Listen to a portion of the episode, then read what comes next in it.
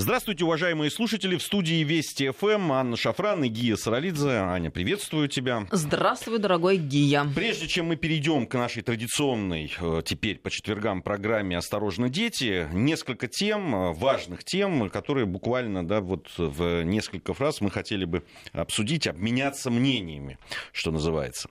Итак, э, обострение в Сирии. Конечно, это то, что сегодня наши коллеги обсуждают и на нашей радиостанции. Была благо у нас очень много очень хороших специалистов по Ближнему Востоку, которые знают ситуацию, которые за, э, за ней следят не вот от случая к случаю, а э, внимательно и уже давно. Но давайте все-таки, что произошло. Сегодня на одном из участков террористы начали массированное наступление на правительственные войска. Э, Турция поддержала боевиков огнем артиллерии, ранив четырех сирийских военных. Это все информация Центра примирения, э, э вот, который который сообщает об эскалации в Идлибе.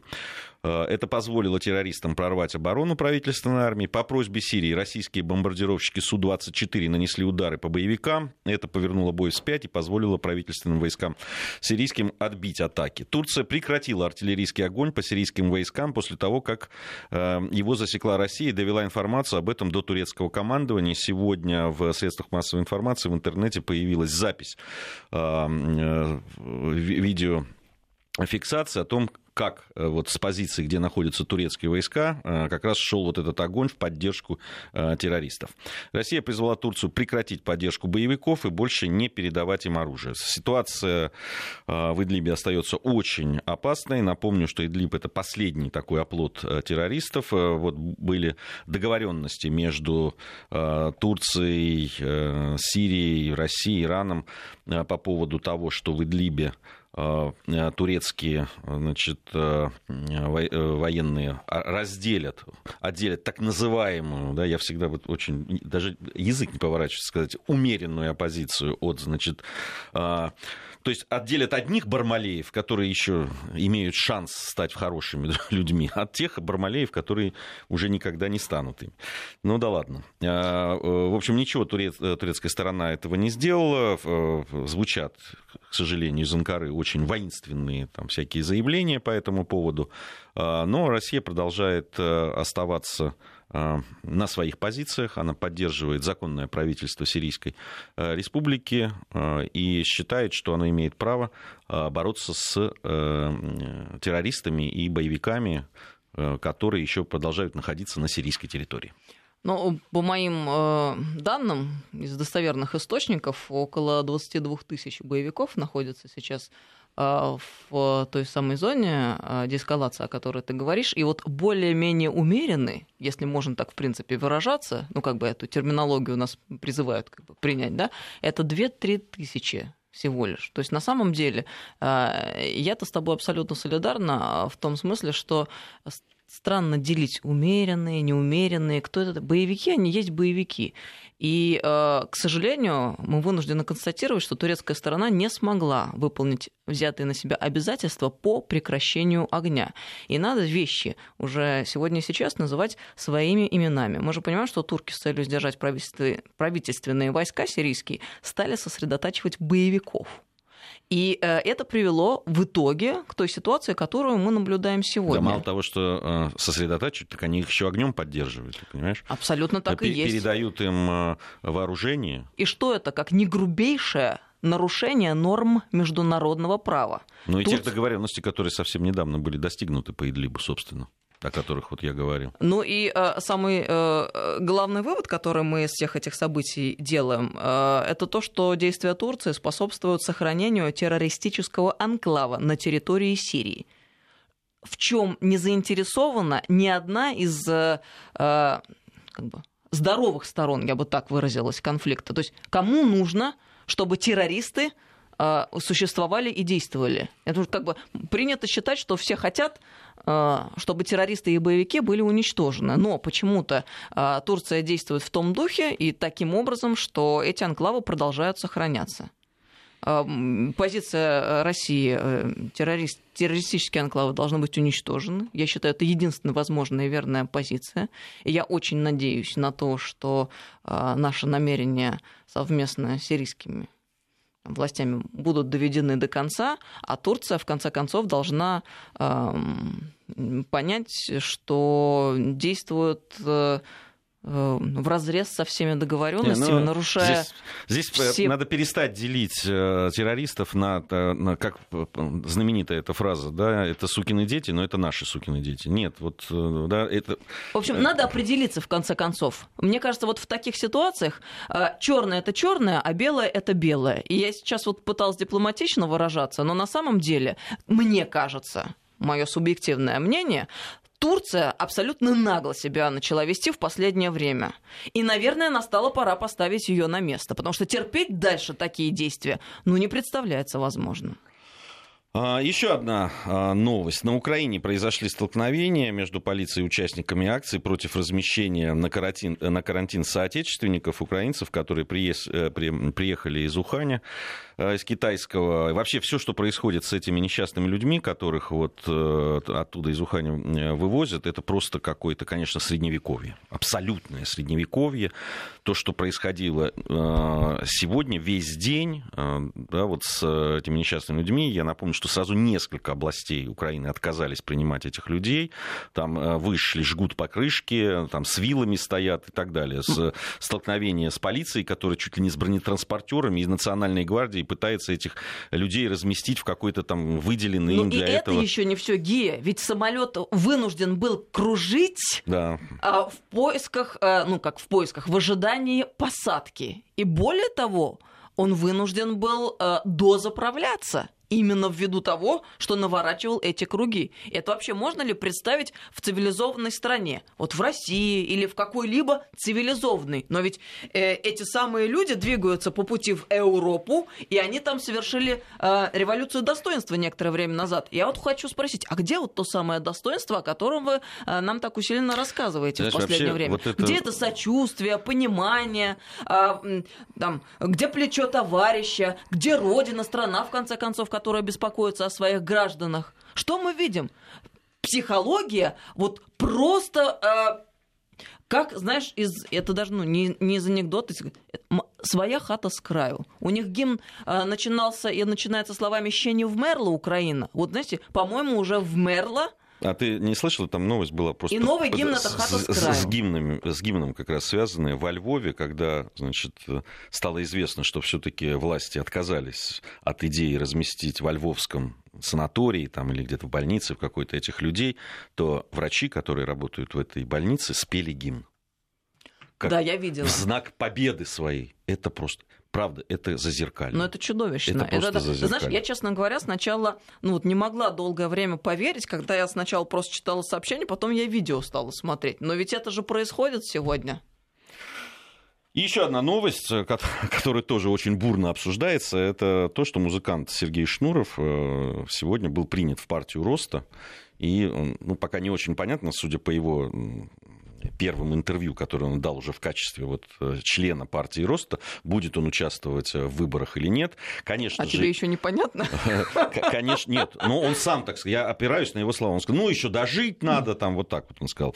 Ну и, конечно, все ему припомнили песню из э, кинофильма «День выборов». Вот он сказал, что эту ругательную песню из фильма «День выборов» просит к себе не применять. Молодец, Шнуров. Так что вот такая новость.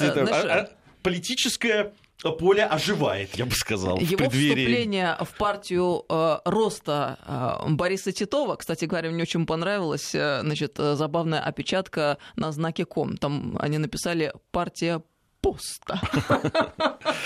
Его вступление в партию роста личный, лишний, лишний раз э, подтверждает э, э, мысль одну такую крайнюю невинность Сергея Шну... Шнурова в вопросах политики и политической а он, жизни. Он сказал, его спросили, чем он будет заниматься, он сказал, буду заниматься культурой. Сначала для этого ему неплохо было бы избраться в ту самую Государственную Нет, ну Думу, сказал, если куда он намерен попасть. Если изберусь, Но очень заниматься... боюсь, что в рядах партии Роста с лидером э, в лице Бориса Титова шансов у него будет не так много. Ну, не знаю. Почему ты сейчас вот еще только начинается? Почему? Потому что, во-первых, мы наблюдали результаты предыдущих выборов, это первое. Партия и второе, растет, пополняется и, новыми членами. И второе, к сожалению, э, сама личность лидера не позволяет нам надеяться на то, что э, это, это, партии это могут быть субъективные какие. Это, безусловно, очень субъективное. Но мне кажется, что Борис Титов может быть э, и хорошим предпринимателем, и может быть неплохим омбудсменом, ну, в чем, кстати, у некоторых есть сомнения, но уж точно не харизматический лидер политической партии. Э, еще раз, ни в коем случае не умаляя достоинства этого человека, вполне вероятно, он очень хороший, достойный, приятный человек, великолепный товарищ, но, с моей точки зрения, это не политический лидер. Ну что ж, вот такие новости, а мы переходим к нашей традиционной программе по четвергам. Осторожно, дети. Взрослые ответы на детские вопросы. И у нас в студии появилась наша соведущая по этой программе, уполномоченная по правам ребенка в Московской области, Ксения Мишонова. Ксения, приветствуем тебя. Приветствую вас. Ну и темку вы выбрали для сегодняшнего эфира, я вам так скажу. Хотя я, вы знаете, порадовалась. Давай мы, мы, мы заявим ее сначала, эту темку, а ты уже даешь ей оценки, а мы еще не, э, не сказали. Сегодня мы будем говорить о разводах, но как раз вот именно о разводах э, с точки зрения да, вот влияния на этого процесса на детей. Потому что, ну, на мой взгляд, главное главными потерпевшими всегда, практически на 100% бывают не, не, не женщины и не мужчины, а именно дети. Они-то в проигрыше всегда остаются и очень часто вообще становятся просто, а, к сожалению, рычагом давления одного из родителей на другого, разменной монетой, предметом торга и так далее. К сожалению. Если это не так, вы меня разубедите дамы. Нет, ну на самом деле вы абсолютно правы. Конечно, безусловно, сейчас, причем это тенденция, к сожалению, последних лет, когда детей эм, рвут на части, и развод напоминает э, как раз э, военные действия, о которых вы практически говорили в начале эфира. Ну вот э, журналисты все любят статистику. Могу сказать, что в прошлом году чаще э, сочетались браком и реже разводились что, в принципе, хорошая тенденция в, в России. Стране. В нашей стране. Было заключено 917 тысяч браков. Это на 24 тысячи больше, чем в позапрошлом году. А разводы снизились до 528 тысяч, э, что на 56 тысяч меньше. Чаще всего сейчас вступают в брак 25-29 лет возраст, э, это женщины, а мужчины 31 год, соответственно. Ну, что могу сказать? Лидер, конечно, по бракам у нас Москва, потом идет наша Московская область.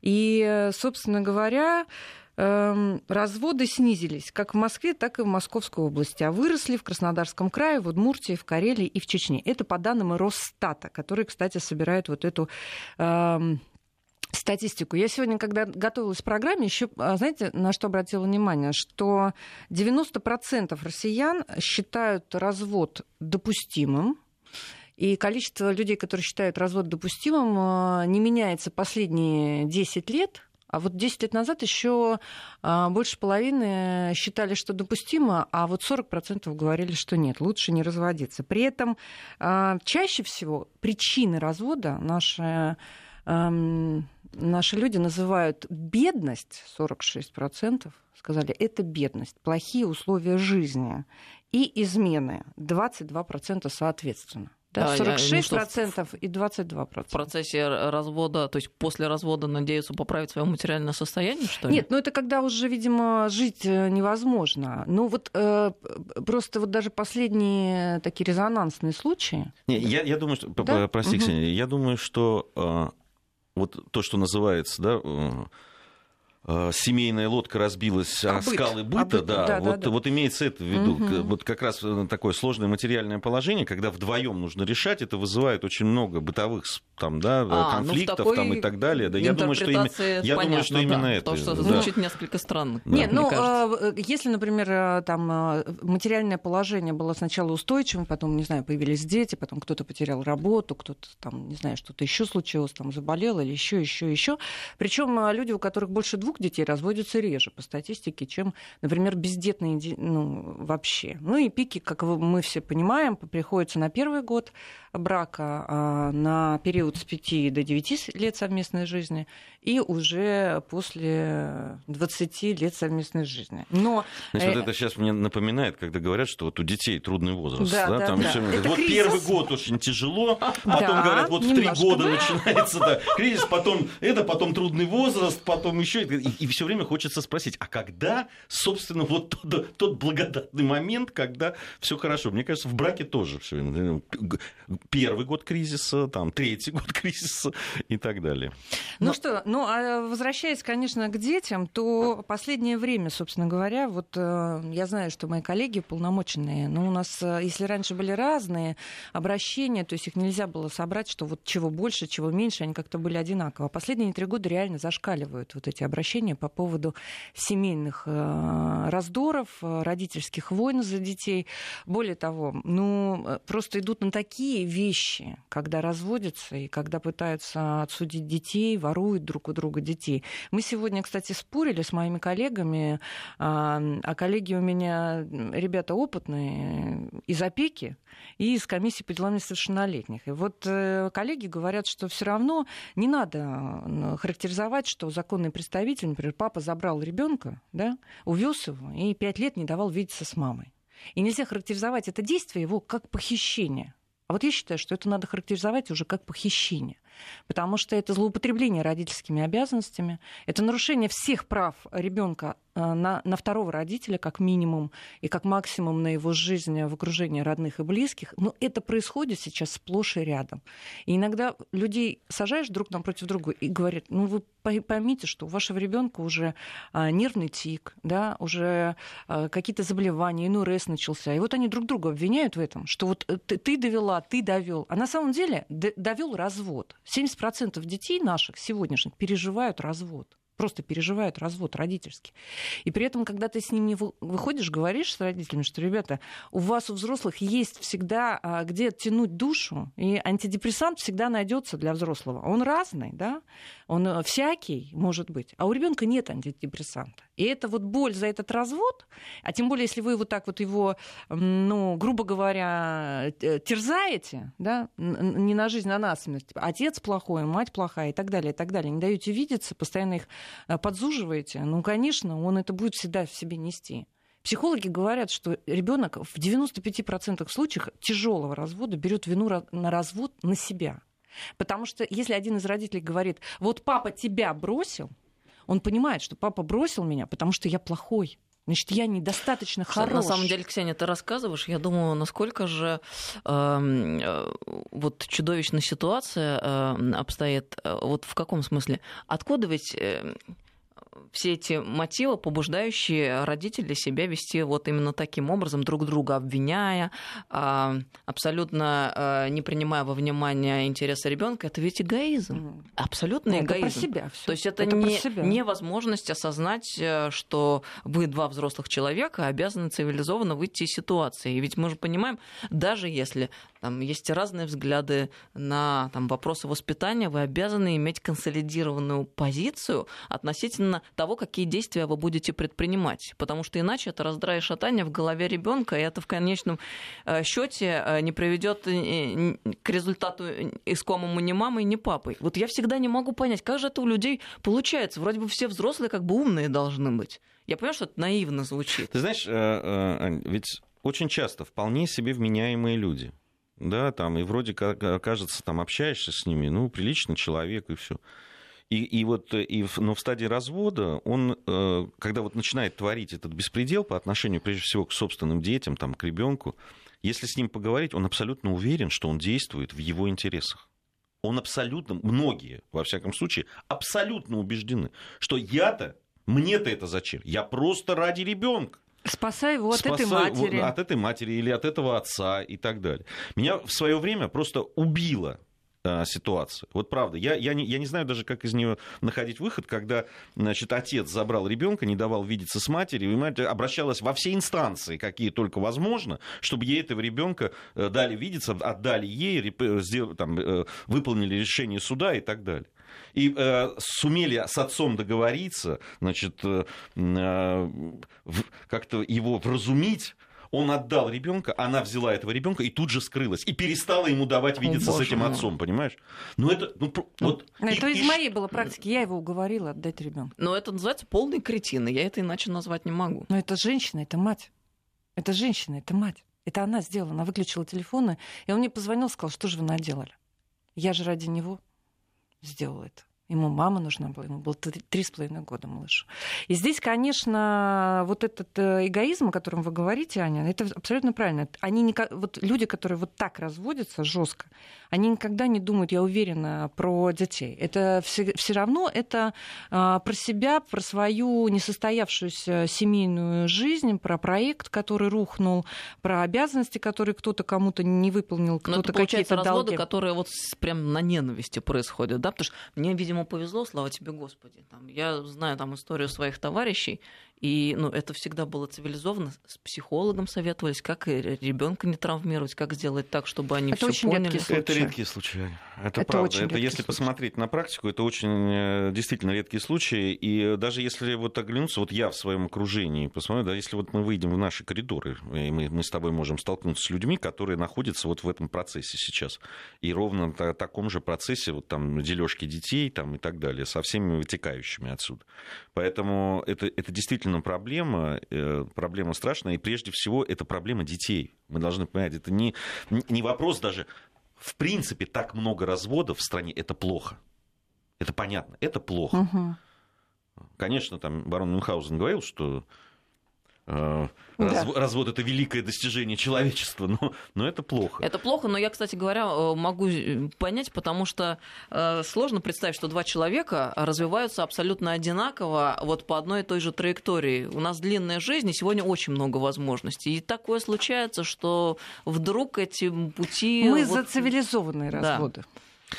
Ну, мы вообще против разводов, но если уже это случается, я, я за то, чтобы, э, конечно, э, учитывались интересы детей. Вот как это сделать, наверное, вот в следующей части угу. нашей программы мы и поговорим. У нас новости. 20.34 в Москве. Продолжаем нашу программу. Э, уполномоченный по правам детей в Московской области Ксения Мишонова в соведущая наша в этой программе. Говорим мы сегодня о разводах и как раз как разводы влияют на детей. И то, что это плохо, и то, что на детей это очень сильно влияет, в том числе и наши слушатели с этим согласны, которые нам пишут. А, а, что же делать? Ну, знаете, мы сейчас практикуем а, такую даже не знаю, как сказать, службу, услугу. Ну, мы предлагаем медиацию для родителей, которые не могут э, договориться. А, не все идут на это, не соглашаются иногда, потому что понятно, что у каждого накопилось что-то, а сесть и поговорить у них все время это отторжение слова вызывает, потому что у них есть ощущение, что мы собираемся их помирить. На самом деле сейчас медиация для нас это не служба примирения, а скорее служба информирования. Так То они есть... ведь должны узнать, я прошу прощения, что перебила Ксения вас, э, а, о том, что существует такая услуга. Вот, например, решили развестись. Нет, такой услуги проблемы. сейчас официально нет. Мы бы очень хотели, чтобы она была. Была причем на уровне государственном. Вот идешь ты в ЗАГС, подаешь заявление, я хочу развестись. Да? Вот если там в Сингапуре и в Арабских Эмиратах и в Малайзии можно написать смс-ку три раза, и главное не ошибиться, чтобы ошибок не было грамматических. Как? Это же нарушает законы не, ислама. Минуточку. Вот вас вот три раза смс-ку послали, а они Должно имеют... быть еще три свидетеля. Таляк-туки, таляк-туки, Вот таляк сейчас упростили систему. Упростили. Три смс подряд без ошибок вас разведут. Вот э, для нас сейчас, для меня важно, например, да, вот в связи с тем, что мы постоянно в это встреваем, и нас пытаются затянуть в эти родительские войны, вы помогите, спасите, что-то сделайте. Но мы ребенка тоже не отберем. Мы никто не можем прикасаться к ребенку, правильно? Если его папа заточил где-нибудь в доме.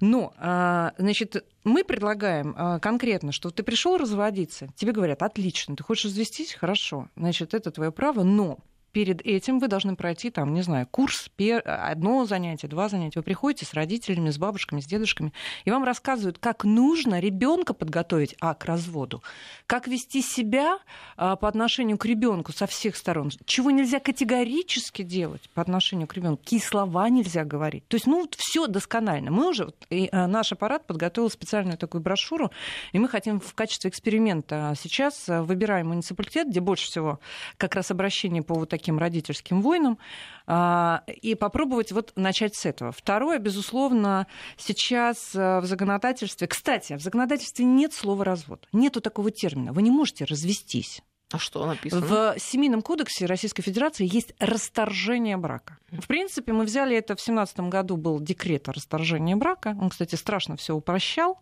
очень упрощал. А, можно было развестись прямо в суде без свидетелей, без второго супруга, просто написать заявление, вас разведут, а супруга, значит, просто предупредят об этом. Проинформируют. Потом... Приходишь такой домой, а нет, тебе нет, да, а ты, ты уже не муж или чужой муж, или не жена.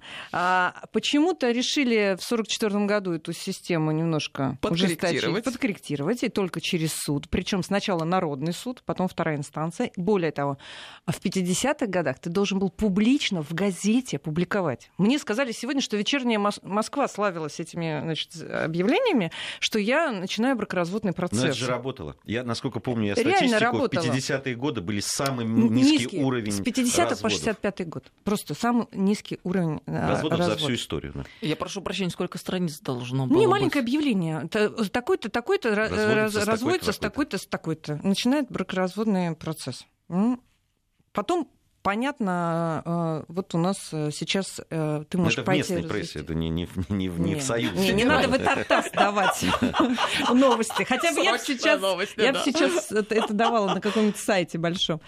Так вот, сейчас ты приходишь, и даже если у тебя есть дети, ну ты говоришь, я договорился, пусть живут с мамой или пусть живут с папой, все согласны, всех разводят. Потом начинается самое страшное а, все начинают делить э, имущество обычно, потом, когда имущество не делят, значит, начинают делить детей и так далее. Или кто-то у кого-то крадет детей, и потом начинается выход, выход в суд по определению места жительства, по порядку общения, начинается долгое-долгое... То есть они сначала разводятся, а потом а, начинают ну, вот это все определять. определять. И, и, а, по мне, так надо сейчас в этом плане ужесточить. Надо сначала, чтобы они все проговорили, договорились и узнали, с кем ребенку лучше, с кем ребенок, как ребенок будет общаться, с кем, когда, а, какой график. И, и после этого уже идти на развод. Ну, например, знаете, я посмотрела западный опыт. Вот в Швеции там а, вообще в большинстве случаев даже не, не определяют, с кем конкретно будет жить ребенок. То есть нету такого, как, например, в Китае в основном маме отдают, и в Италии, например, в основном маме отдают. А, ну, если мама гражданка Италии, да, а если смешанный брак, то обычно оставляют у отцов итальянцев детей. А в Швеции дают пополам в большинстве случаев 90% разводов заканчивается тем, что у одного родителя 50% э, на общение, и у другого 50%. Неделю с папой, неделю с мамой, две недели, месяц с мамой или с папой, они договариваются. То есть есть вот такая политика, что у ребенка должно быть два родителя обязательно. В Италии, э, когда ты подаешь на развод, ты сразу начинаешь получать элементы. Но э, перед тем, как подать на развод, тебе надо как минимум три года жить отдельно, а потом еще долго доказывать, почему ты разводишься. При Но этом там очень сложная При этом э, нету понятия, не сошлись характерами. Вот этого вообще можно не произносить. То есть должен быть жесткий адюльтер, что ли? Нет, ты должен доказать либо насилие, э, либо измену ну, либо чтобы тебя били, да, как-то издевались над тобой, либо изменяли. И ты должен это долго, очень нудно доказывать. В Италии разводиться лет пять, не меньше. Просто надо готовиться. И при этом, значит, все время идут элементы. И вот для нас это очень важно, потому что а, вот это ощущение, что я законный представитель, поэтому что хочу, то творю, что ребенок это моя собственность, куда хочу, туда пошел, куда не хочу, туда не пошел. Но сейчас вступает другая э, история. Что мы наблюдаем? Судебные приставы сейчас очень внимательно относятся ко всем этим э, делопроизводствам. Они очень включаются в процесс. Но что происходит? Папа, которому, например, мама не дает ребенка или говорит, он там занят, заболел, или там не хочет тебя видеть, все, папа что делает? Вооружается судебным приставом, а, вооружается психологом, вооружается, еще опеку берет с собой, берет телефон, подходит к дому, только мама открывает дверь, он начинает все это снимать, и вот эти все толпа вот этих чужих людей заходит, и мы что хотим от, потом от ребенка? Мне потом говорит, вы знаете, ребенок не хочет выходить. Я бы тоже не вышла. К такому количеству незнакомых людей, даже если там среди них мой папа стоит. Я уже ничего не хочу. Дети уже ничего не хотят. Потому что мама дура. Нет, подожди, мама дура. Но иногда реально дети не хотят к папе. Они тоже могут не хотеть к папе. Может быть, это как-то все равно. Но люди не понимают, что это, это нельзя сделать с помощью чужих людей. Ты никогда не заставишь ни твоего ребенка тебя полюбить, ни твою жену к тебе хорошо относиться, или наоборот мужа. Ну вот я, о том речь. Я считаю, что вообще вся эта история с судебными приставами, которые там заставляют э, э, ребенка отдать или выйти, э, э, это вообще какая-то полная ересь, э, которая не должна существовать. И у меня есть там товарищ один, в частности, у которого такая вот история была. Мама не давала с ребенком общаться. Он говорит, ну что, а он сам юрист хороший. Говорит, ну что, я с судебными приставами, что ли, пойду к своему там, не, но а, а у меня другая история. Приходит мама, говорит, ну вот а, отец э, ушла, потому что бил меня при, при ребенке, при сыне. Сын не хочет его видеть, побаивается, потому что тоже получал от него. Ее, значит, приставами мочат, мочат, а потом папа выписывает ей штрафы. А штраф до пяти тысяч бывает. Штраф можно выписать до 5 тысяч. И у нее уже представление этих а, административок уже 20 штук. При этом мне звонит администрация, говорит, сделайте что-нибудь. Мы ничего не можем сделать. Ну, просто жалко тетку хорошая. Хорошая мама, сын. Ну, говорит, не хочу пока с ним видеть. Пишет ему, пап, я не хочу, я боюсь э, к тебе идти и вообще. Ты маму обижал. Ну, то есть, понятно, не залезешь, не, не выяснишь. Кто-то скажет, мама настраивает, да? Ну, такое тоже бывает. Мама настраивает. Но сам факт, что родители, их надо... Ну, это, конечно, э, сейчас нехорошо прозвучит, но, ребят, расставаться надо э, цивилизованно и я все время пытаюсь объяснить, встречаюсь с родителями, говорю, ну подождите, ваша семья была когда-то начиналась на любви, там, верности, не знаю, на чем еще.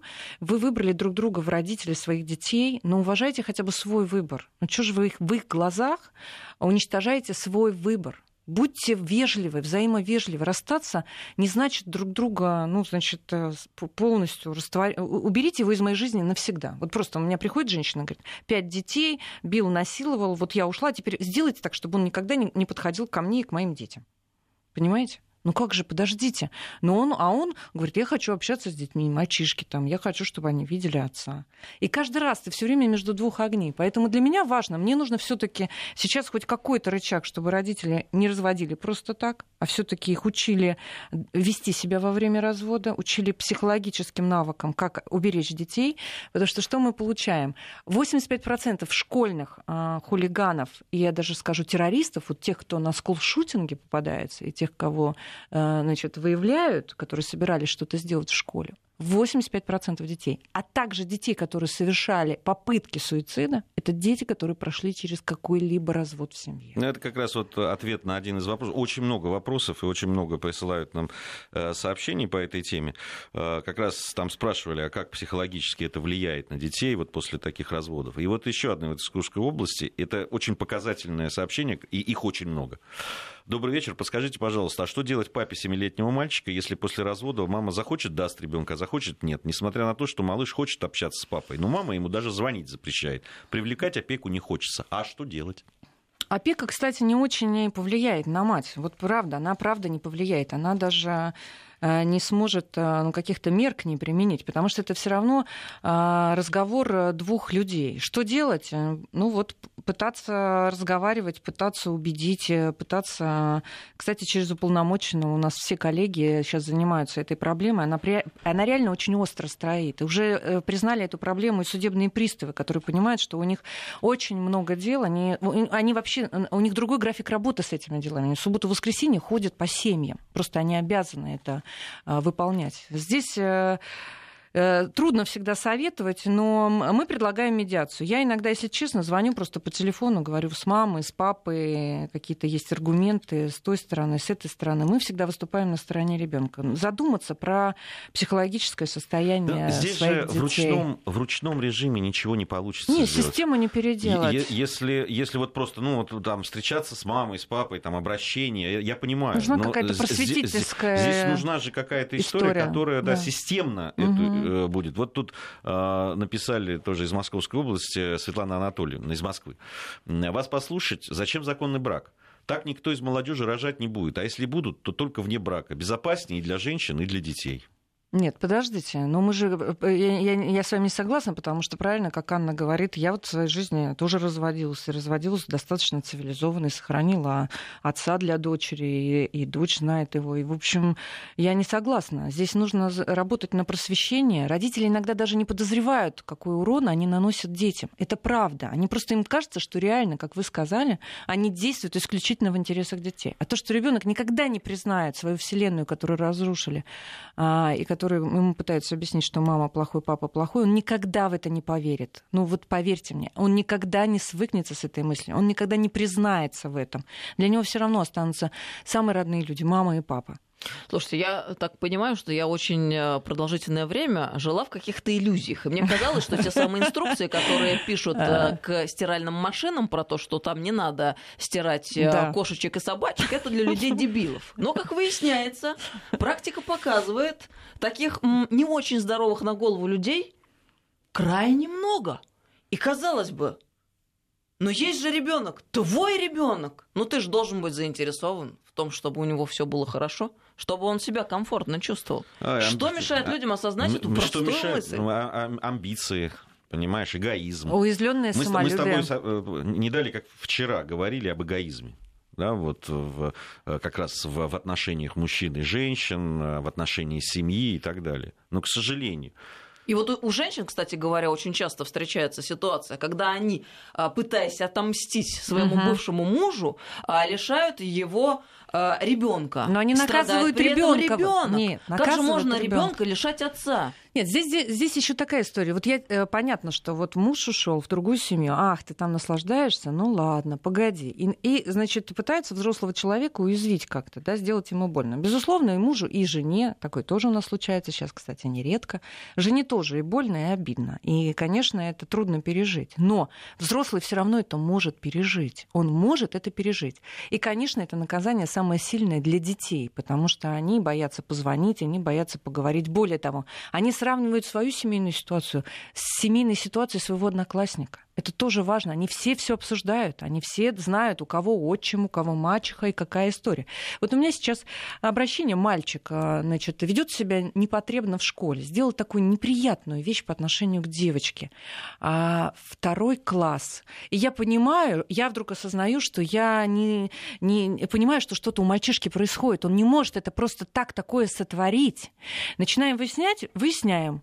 Значит, родители развелись, мальчишке было 4 года. Отец не давал и не дает по-прежнему видеться матери. Мать отодвинул. Э, не знаю уж, как там это случилось.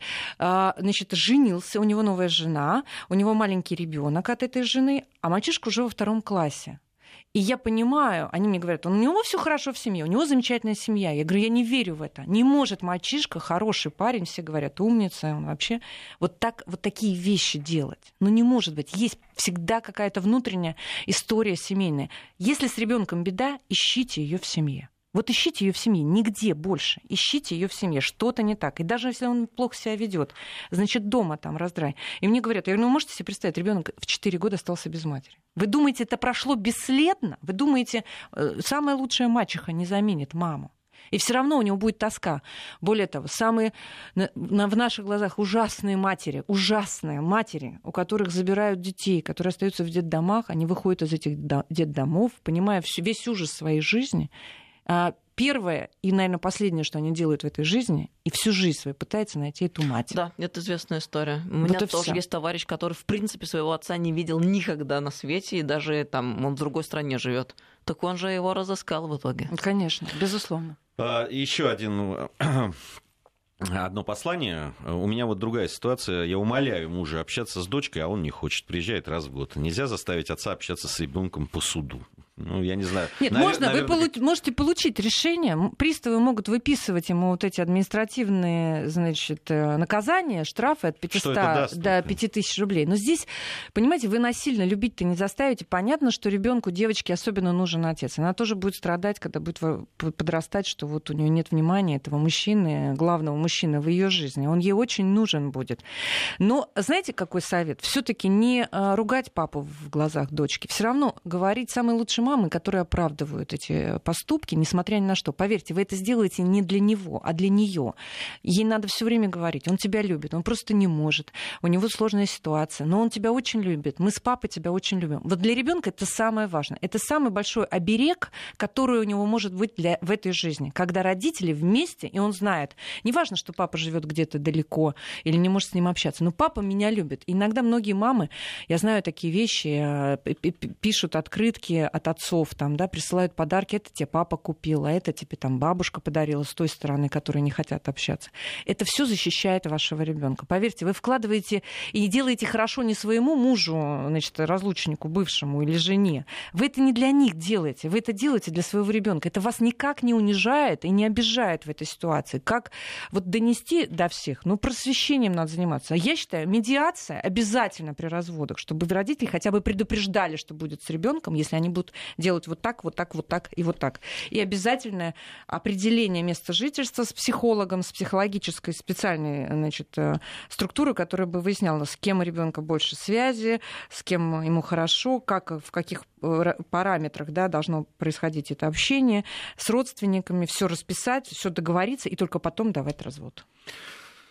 Странное послание. Второй раз человек пишет из Ленинградской области. У всех людей разное понятие, э, что такое хорошо. Эгоизм это хорошо. Я хочу, чтобы моя любимая жила со мной. Я хочу от нее ребенка. Я хочу делать их счастливыми. Я хочу быть счастливыми с ними. Я хочу это еще не эгоизм. Это, это не эгоизм. Вы, вы как-то вы стран, у вас странное понятие. Вот когда э, э, ради того, чтобы вашему любимому ребенку было хорошо, а вы и, и вы говорите, я хочу, чтобы моему ребенку было хорошо, и поэтому я не буду да, там э, вот свой эгоизм, свое я там э, в данном случае, да, там э, спорить из-за этого и так далее, а где-то уступлю, где-то буду гибким, вот, тогда вот вы, вы делаете, я хочу, чтобы мой ребенок был э, счастливым, и, и с эгоизмом здесь придется как-то подвинуться. Ну вообще хочется что-то светлое все-таки, чтобы в нашей программе было. Мы все время такие неприятные, сложные истории. Мы просто на жизненные на. Жизненные. Ну, ну, смотрите, а я вот сейчас сижу и думаю, вот хорошо бы у нас было такое правило, вот на острове Я Яма, это вот Канада, провинция Новая Шотландия. У них, э, значит, если человек э, принял решение расторгнуть брак, неважно, кто мужчина или женщина, я вот думаю, может быть, нам такую завести историю, он должен высадить пять деревьев. Э, на острове. Ну, как-то обогатить его. Нет, хорошо, что вот, например, у нас не как в, ста- И в стар... заколосятся. Да, да. Ну, а что, хоть какой-то, знаете, добрый жест. Но раньше были штрафы огромные, кстати, в России были штрафы за, за развод. И ну, хорошо, что мы не в Старой Англии. Там можно было развестись только продав жену, понимаешь? Если продал ее задорого, значит, тогда ты мог э, ну, считать, ну, что брак расторгнут. Обеспечил ее будущее таким вот. Подошло к концу э, время нашей программы. Мы смеемся в конце. Э, э, Ксения Мишонова, уполномоченная по правам ребенка в Московской области, сегодня была в программе «Осторожно, дети». Анна Шафран, Гия Саралидзе. Мы с вами до следующей недели прощаемся. Спасибо. Всего доброго.